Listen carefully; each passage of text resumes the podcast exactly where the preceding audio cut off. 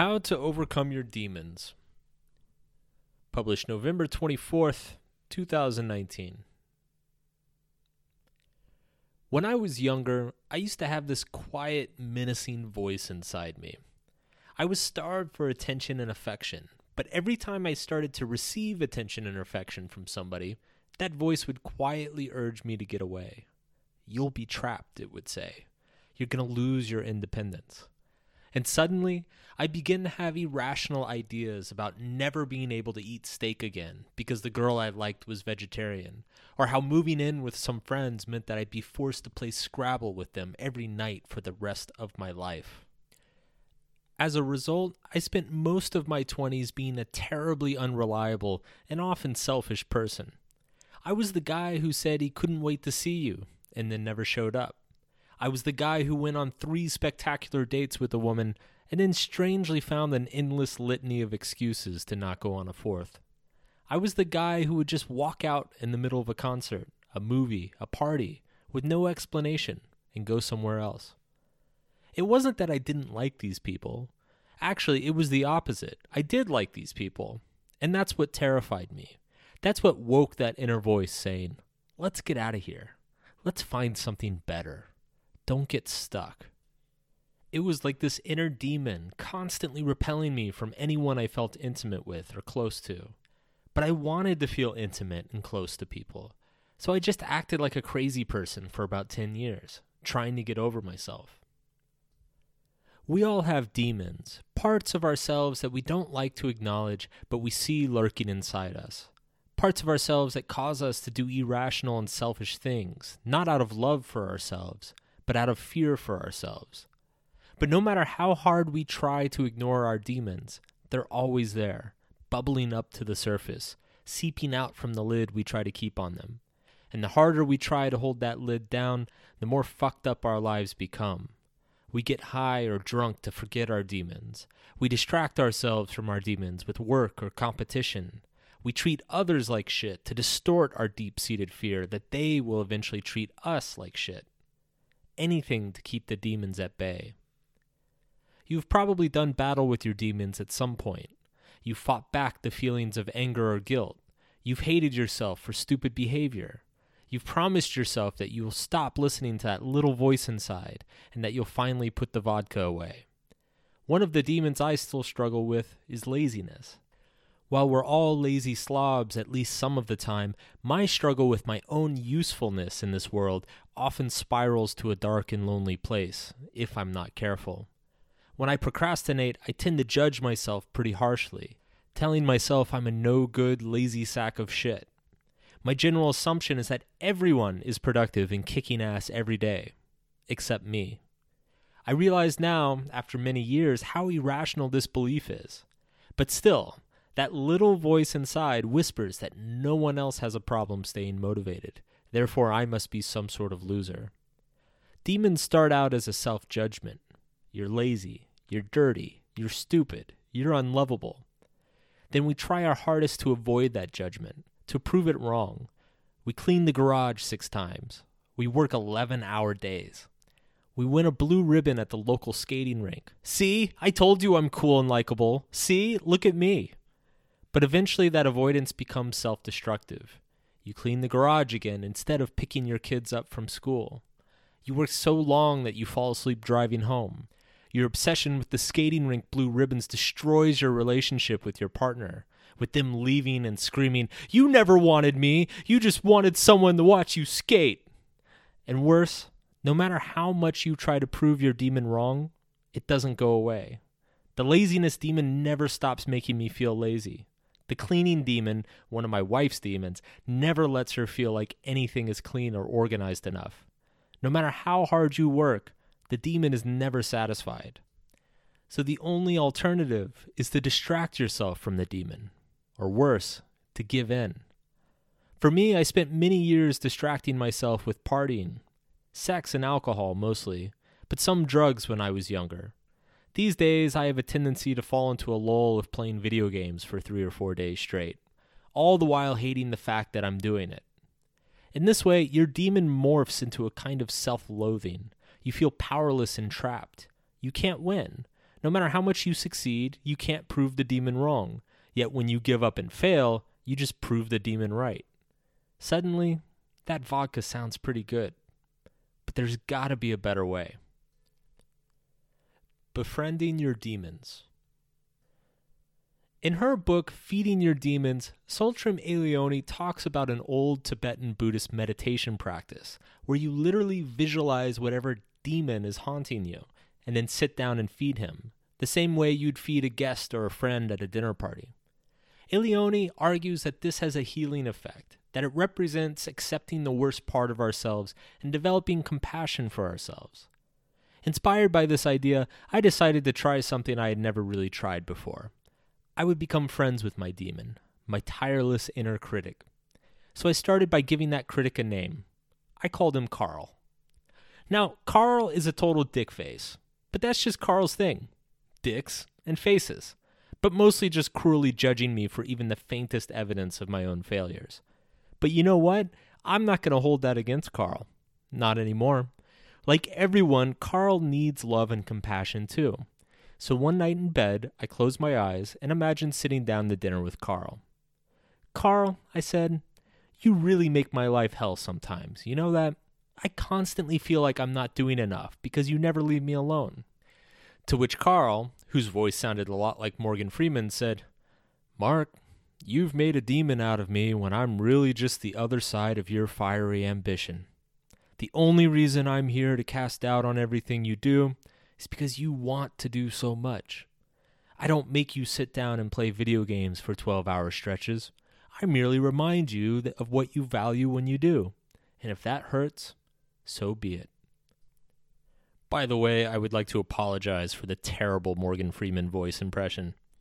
But onward. Goddamn, Carl, you sound just like Morgan Freeman. Carl looks at his claws and buffs them with his craggly hand.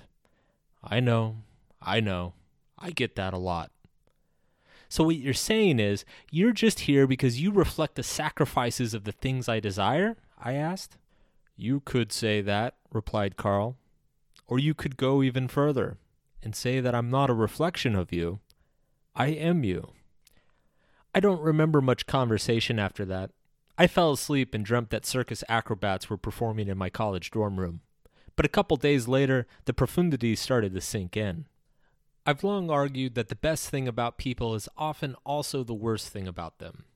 That's because our extraordinarily positive traits often produce extraordinarily negative side effects.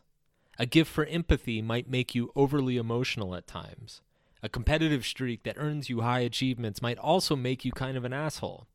A spontaneous creative spirit that gives you artistic talent might make you really, really bad at doing your taxes. So in my case, my constant guilt around being lazy is just the flip side of having enormous energy and ambitions. To give up one would be to give up both. My laziness demon only exists because of my ambition angel. My old demon about getting too close to people is also what made me incredibly independent and allowed me to take risks most people wouldn't, like starting a business or moving abroad or writing a book with fuck on the cover, and then another one. In this sense, every demon has its associated angel, and our demons are just the other side of our best quality. As such, we cannot honor the best in ourselves without also honoring what we fear to be the worst about ourselves. Because what we tend to judge as our worst is merely the reflection of what we desire as our best. The shadowy parts of our fucked up souls aren't the problem. The problem is our drive to dissociate ourselves from our fucked up souls in the first place. And the stronger our drive is to dissociate from our demons, the larger our demons become. Put another way, whatever you choose to value in your life, you are also choosing to experience the failure of that value. Read that shit again, motherfucker. Everything value and important in this world has a dark underbelly, a subtle shadow, an associated demon with it. And you can't buy one without the other. It's a two for one deal, whether you like it or not. When we don't face that demon and befriend it, we complicate our ability to live up to our values.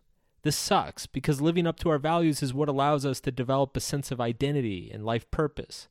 It's what keeps us happy and healthy and prevents us from falling into vice and addiction. Demons and addiction.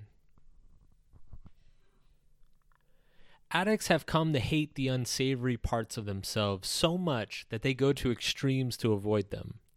Their addictive substance or behavior of choice becomes not just a distraction from their demons, it's how they escape from them entirely, assuming they can find the next high. Addiction is a double whammy of suckage, psychologically speaking, because not only are you avoiding the demon through addiction, but then you feel guilty and hate yourself for all the damage and destruction that addiction causes. In The Subtle Art of Not Giving a Fuck, I spend much of the book talking about entitlement, the assumption that we deserve special treatment or better results than everyone else. This drive to dissociate from our demons is a subtle form of entitlement. It's an assumption or belief that we should be able to live without self doubt or suffering. An offshoot of that assumption is often the belief that our pain is special and unique to us, that no one understands what it's like to be us or to have our problems. It doesn't help that substance abuse generally destroys relationships, isolating the addict further, causing greater suffering and a greater sense that their suffering is somehow unique. But here's the hard truth that we all need to hear there's nothing special about your demons. Carl doesn't just visit me, he visits millions of people around the world every day. And while this might hurt my ego a little bit, damn you, Carl, I felt so special with you. That realization that I'm not as special as I thought is damn liberating. If everyone faces demons at some point, then it means we don't have to be ashamed of them. It just means that we're human. I can't tell you how many emails I get from readers saying something like, Hey, Mark, I got a really messed up problem. You've never heard this one before. And they then go on to mention a problem that 26 other people emailed me about just that week. Like a shitty partner, our demons delude us into thinking that they're ours, that our hearts are the only ones that they have infiltrated, when really, they're screwing half the people on the block. Damn you, demons. But despite the unsavory analogies, we must still befriend our demons. It's the only way to prevent them from ruling over our lives. It's important to note, though, befriending the demon isn't necessarily agreeing with the demon, and it's definitely not the same as indulging them. An alcoholic isn't made better by drinking more. That just feeds their addiction. And if you hate yourself in some way, indulging that hate with self destructive behaviors will only feed into your self loathing. No, you befriend your demon by treating them the same way you treat your crazy uncle who believes in conspiracy theories about crop circles. You respect them, even if you don't agree with them. Yes, I'm being lazy today, Carl, but that's okay. I'm allowed to have a couple days here and there. That doesn't mean I'm a horrible person, but thanks for bringing it up. We all have a bundle of voices offering their perspectives in our heads all the time. A lot of our decisions are made as though they are made by committee. One part of you feels bad for your brother who got arrested for drunk driving and wants to go bail him out of jail. Another part of you is resentful and says fuck him. Another part wants to impress your parents. Another part says fuck your parents. The demons are just members of the same brain committee. Let them have their seat. And then, when necessary, outvote them. The shadow and the light. None of this is new, of course. Aside from Buddhists encouraging you to be pen pals with the worst parts of your nature, the famous psychoanalyst Carl Jung wrote prolifically about what he called the shadow. For Jung, your shadow is all the parts of yourself that you despise or loathe and therefore hide and avoid. Much like a shadow, it's this dark image that follows you around, always behind you, always attached to you. It is impossible to run away or lose your shadow because ultimately your shadow is a representation of you. It is a beautiful metaphor because no shadow can exist without a source of light. To rid yourself of your shadow would require you to rid yourself of the light in your life, and thus to live in utter darkness.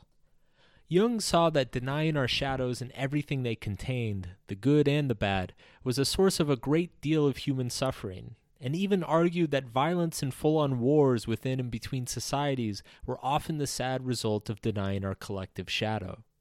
As a culture, we avoid and deny the worst parts of ourselves. We wage war on ourselves, threatening and killing our most desperate and vulnerable. We avoid and distract ourselves from our own problems by meddling in the problems of other cultures and societies. It's all the same shit, just played out on a much grander scale. Jung argued that we must integrate our shadow into ourselves by turning toward the darkness. That means embracing the dark parts of ourselves, our worst impulses, our worst shame, our worst fears, and owning them. Accept that they are there. But with that acceptance is a respectful disagreement.